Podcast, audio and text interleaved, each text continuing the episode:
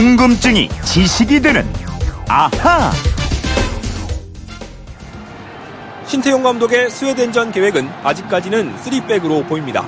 이 경우 투톱의 손흥민과 황희찬, 중원의 이재성과 기성용, 중앙수비수 장현수와 골키퍼 김승규는 사실상 출전을 예약해 놓은 상태입니다. 가장 중요한 포지션이 될 윙백의 경우 오른쪽은 이용의 기용이 유력, 수비 불안을 노출한 왼쪽은 박주호가 중용될 가능성이 높습니다. 네. 러시아 현지에 나가 있는 MBC 스포츠 기자 아, 박주린 기자의 보도 함께 들어보셨습니다.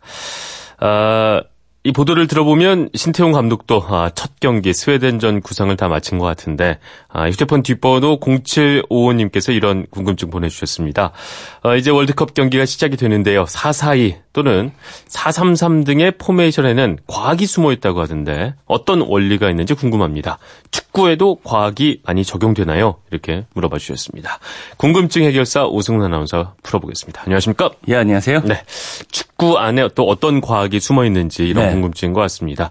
일단 그, 뭐 아까 마지막에 이런 얘기 나왔잖아요. 월드컵 즐기려면 국가대표팀 말고도 음. 어, 응원하는 팀이 있으면 좋다. 혹시 응원하는 어떤 특정 나라가 있나요? 저는 네덜란드 참 좋아하는데요. 네덜란드요? 오렌지 군단. 이번에 떨어지지 않았나요? 그래서 이번 월드컵이 아. 반감됐어요, 재미. 아, 좀 재미가 예. 반감됐구나. 항상 제가 질문 받으니까 네. 전용원 아나운서는 어떤 팀 응원하세요? 저는 우리나라 외에. 우리나라 외에는 잉글랜드를 좀 어. 좋아하는 편이에요. 어, 이번에 좀 재미 있을 수 있겠네요. 그렇죠. 근데 잉글랜드 이제까지 선수가 늘 좋았었는데 화려한 거에 비해서 성적이 못 나왔는데 음. 이번엔 좀 선수 네임밸류 조금 떨어지더라도 또 팀으로서 좀 잘하지 않을까 이런 기대감을 갖고 좀 아. 네. 지켜보고 있습니다. 그래서 어쨌든 이렇게 축구를 보다 보면 아까 말했던 포메이션 얘기가 늘 나올 수밖에 없어요. 네. 그렇죠? 근데 포메이션도 일종의 축구의 과학이라고 볼 수도 있을 것 같은데 일종의 축구 전술인 거죠. 예, 축구 전술 중 하나입니다. 네. 어, 어떻게 보면은 뻥축구라고 하잖아요. 뻥 네. 차고 달리는 것도 축구 전술의 하나였던 때가 있습니다. 1872년 11월 30일에 열린 세계 최초의 A매치인 스코틀랜드와 잉글랜드의 경기에서 네. 잉글랜드가 한 명의 수비가 한 명의 미드필더한테 패스하고 그 한 명의 미드필더가 여덟 명의 공격수 중에 하나한테 패스하는 네. 포메이션으로 따지면 118 포메이션을 쓰면서 소위 중학교 중학교 축구 아니에요? 이게? 그죠. 네. 중학교 군대 축구 뭐 이런 군대 거. 축구. 네, 네. 뻥축구 전략을 썼다고 해요. 네, 스코틀랜드의 전술의 축이 2대1 패스였거든요. 네. 네, 이게 좀 뛰어날 것 같은데 결과는 무승부였다고 합니다. 어, 그러니까 말씀하신 118 이런 게 이제 포메이션의 일종의 이름인 것인데 맞습니다. 우리나라 대표적인 포메이션은 뭐 442잖아요. 근데 뭐 442, 4321 뭐 이게 축구 좋아하시는 분들은 너무 잘 아시는 내용이긴 하지만 네. 이게 뭘 의미하는지부터 한번 또 설명을 해보죠. 네, 포메이션은 각 포지션에 배치된 숫자로 선수의 숫자로 이름이 정해집니다. 네. 여기에 포지션은 어, 주로 공격, 미드필드, 수비 이렇게 셋으로 나뉘고요. 네.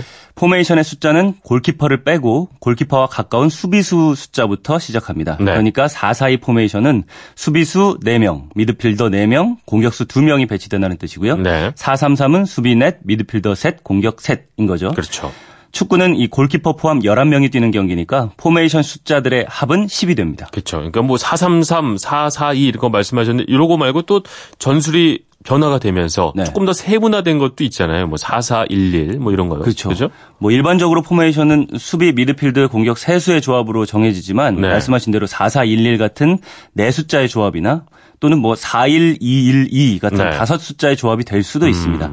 다만 많이 쓰는 전술이 442 같은 세 자리수 포메이션입니다. 이런 포메이션 전술에도 어떤 뭐 과학적인 부분이 숨어 있는 게 있을까요? 예, 있죠. 이 우선은 숫자로 적의 공격을 차단하는 효과가 있겠죠. 네. 상대팀이 공격을 강화한다고 예를 들어서 433, 즉 공격수가 3명인 포메이션을 쓰고요. 네. 또 그 공격수들이 강하다고 한다면 우리 팀은 그 공격수들을 막기 위해서 수비가 많은 541 같은 포메이션을 네. 택합니다.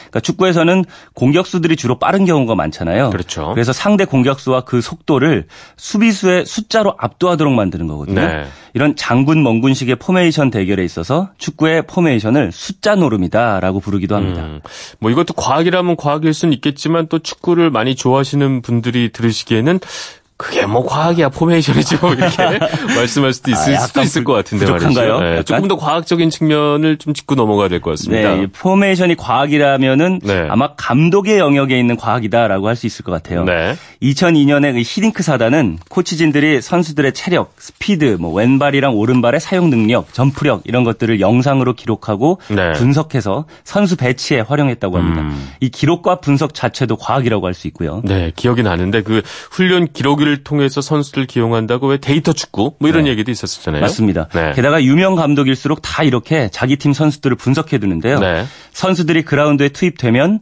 각 선수가 자신의 장점을 최고로 발휘할 수 있도록 네. 또는 팀 전체가 유기적으로 움직일 수 있도록 어, 한 경기 내에서도 때때로 포메이션을 계속 바꿔가면서 전략을 구사한다고 하고요. 음. 네. 뭐 메시 같이 특출난 공격수가 투입됐다면은 공격적인 포메이션을 구사할 때고요. 또 특출난 선수가 없는 팀이라면 뭐 442 같이 검증된 음. 포메이션 중에서 어, 최 뛰고 있는 10명한테 가장 잘 맞는 포메이션을 선택해서 찾아낸다고 하는 거죠. 네. 근데 그뭐 442나 433 같이 주로 많이 쓰이는 포메이션은 분명히 있습니다. 네. 시대별로 좀 대세인 포메이션도 있는 거 같고 맞아요. 흐름도 네. 있는 것 같고요. 사실 축구는 정말 단순한 스포츠잖아요. 네. 예, 그냥 골을 골대에다가 공을 넣으면 그만인 그런 스포츠입니다. 보자면 단순히 보자면 정말 간단한 네, 거죠. 정말 그죠? 그런 거죠. 네. 그러니까 골인 장면을 보려고 또는 상대편은 그걸 막으려고. 열심히 과학을 동원하고 있는 건데요. 네. 대표적인 예가 컴퓨터 시뮬레이션입니다. 네. 어, 영국의 한 대학에서 컴퓨터 시뮬레이션으로 축구를 분석했어요. 그러니까 골을 넣어줄 공격수 쪽으로 패스가 연결될 확률, 음. 또 얼마나 좋은 패스들이 나올 수 있는가 이거를 어. 포메이션별로 90분 경기를 시뮬레이션 해본 거죠. 그러니까 골을 넣어야 하는 스포츠니까 골을 넣을 수 있는 공격수에게 연결되는 패스의 양과 질 이런 것들을 분석을 한 거겠군요. 맞습니다. 네. 이 90분 동안 나오는 패스의 수가 약 5, 650번 정도 된다고 해요. 650번. 네. 음. 그 중에서 좋은 패스를 만들어낸 숫자를 따져봤더니 네. 442가 66개, 뭐 424는 54개, 451은 62개. 이렇게 해서 442가 좋은 패스를 만들어내는 것에는 강하다라고 나왔다고 하고요. 네. 그런데 공격수한테 잘 연결될 확률은 424가 15%, 433은 13%, 424는 12% 이렇게 여러 가지로 나왔는데 네. 공격수한테 패스를 성공시킬 확률은 424가 또 가장 좋았다고 오, 합니다. 그러니까 모든 그렇군요. 면에서 가장 좋은 포메이션은 없다는 거죠. 네. 그보다는 내 선수와 이 포메이션과의 조화를 어떻게 감독이 잘 만들어 나가느냐. 네. 내가 가진 선수들과 네. 그 차이가 참 가장 중요하지 않을까 네, 이런 분석이 그런 말이죠. 쓰이겠죠. 네. 네. 어쨌든 뭐 이제 컴퓨터를 활용한 과학은 이제 뭐 스포츠에 없어서는 안 될 부분이 된 것 같습니다. 또 축구의 어떤 과학들 또 소개해 줄 게 있을까요? 예, 잘 아시는 이 바나나킥, 네. UFO 슛으로 불리는 프리 킥에서 나오는 회전하는 슛. 네. 여기에는 공기역학이 숨어 있습니다. 어, 예전에 왜 브라질의 칼로스 선수였나요? 그 대포알 같은 슈팅이 막 이렇게 휘어서 UFO처럼 들어가서 그런 이름이 붙었었잖아요. 예, 맞습니다. 네. 이 공을 휘게 하려면은 공을 회전시켜야 돼요. 그렇죠. 공을 차는 순간 이 공과 발이 닿아 있는 시간은 0.1초 이하라고 하는데요. 네. 회전을 잘 시키면 닿는 달 시키려면 닿는 면적을 최대로 만들고요. 네. 회전 속도를 늘리기 위해서 닿았을 때 이 공과 축구와의 사이에 마찰을 극대화시켜야 됩니다. 어, 공이 회전을 하면서 날아가면 공을 둘러싼 공기의 흐름이 비대칭이 돼요. 네. 그러면서 공 주변을 흐르는 공기 속도도 비대칭이 됩니다. 음. 이러면은 또 압력이 비대칭이 되면서 압력이 큰 쪽에서 작은 쪽으로 공을 미는 힘이 생겨서 공이 휘게 된다고 요. 아, 네, 정리를 하자면 공이 회전을 해서 공기 속도가 공의 비대칭으로 만들어지면서 그 때문에 압력이 변한다. 맞습니다. 아. 정확하죠. 정확해요. 네. 그러면서 휘는 거예요. 그렇죠. 휘- 그래서 휜다. 네, 음. 이 원리를 공기역학에서는 매그누스 효과라고 합니다. 네. 또 회전에는 축구공도 한 역할을 하는데요. 축구공에도 이 과학이 숨어 있습니다. 축구공은 엄밀히 말하면 둥근 구가 아니에요. 네. 그러니까 예전 축구공을 보시면 정오각형이 12개, 정육각형이 20개인 32면체거든요. 네. 그러니까 공처럼 보이는 거죠.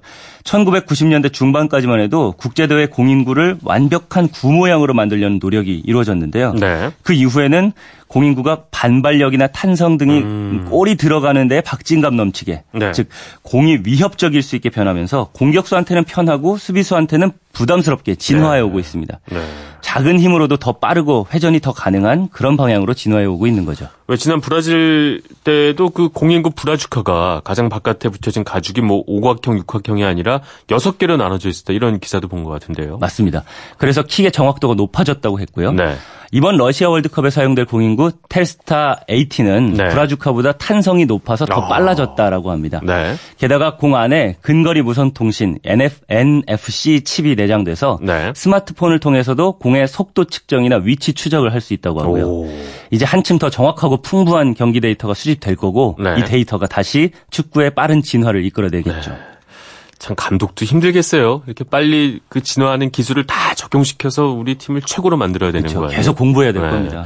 이번 그 러시아 월드컵에서는 비디오 판독 시스템도 도입이 된다고요. 예, 10여 대의 초고속 카메라가 경기 내내 그라운드 주변을 사각 없이 비추면서 네. 득점, 퇴장, 페널티킥 같은 어, 주요 판정의 오류 여부를 검증하게 됩니다. 심판은 비디오 판독 시스템을 적절하게 활용할 수 있도록 손목에 스마트워치를 착용하고요. 네. 이 스마트워치 화면에는 축구공의 골라인 통과 여부, 비디오 판독 필요성 여부 같은 정보들이 실시간으로 제공된다고요. 네. 근데 이 시계는 축구 팬들도 살 수 있어서요. 어, 그렇군요. 경기 중에 심판이랑 동일한 정보를 제공받을 수 있다고 합니다. 어, 재밌겠다 이거. 네. 이렇게 러시아 월드컵은 ICT, 이 정보통신기술 월드컵의 출발점이 될 것이다라고 전망되고 있습니다. 어, 저희가 너무 정신없이 얘기하다 보니까 앗 이런 것까지도 빼먹고 오늘은 어. 여기까지 그냥 마무리할 시간이 됐습니다.